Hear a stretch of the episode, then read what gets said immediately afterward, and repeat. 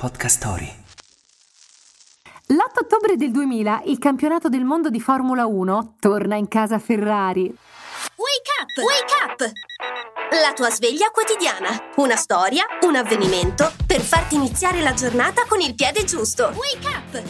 L'8 ottobre del 2000, dopo 21 anni, Michael Schumacher rompe il digiuno della Ferrari e torna sul gradino più alto del campionato del mondo di Formula 1. Quell'anno Michael iniziò sbaragliando gli avversari su tutte le piste, per poi subire un ritorno delle McLaren a causa dei suoi numerosi ritiri.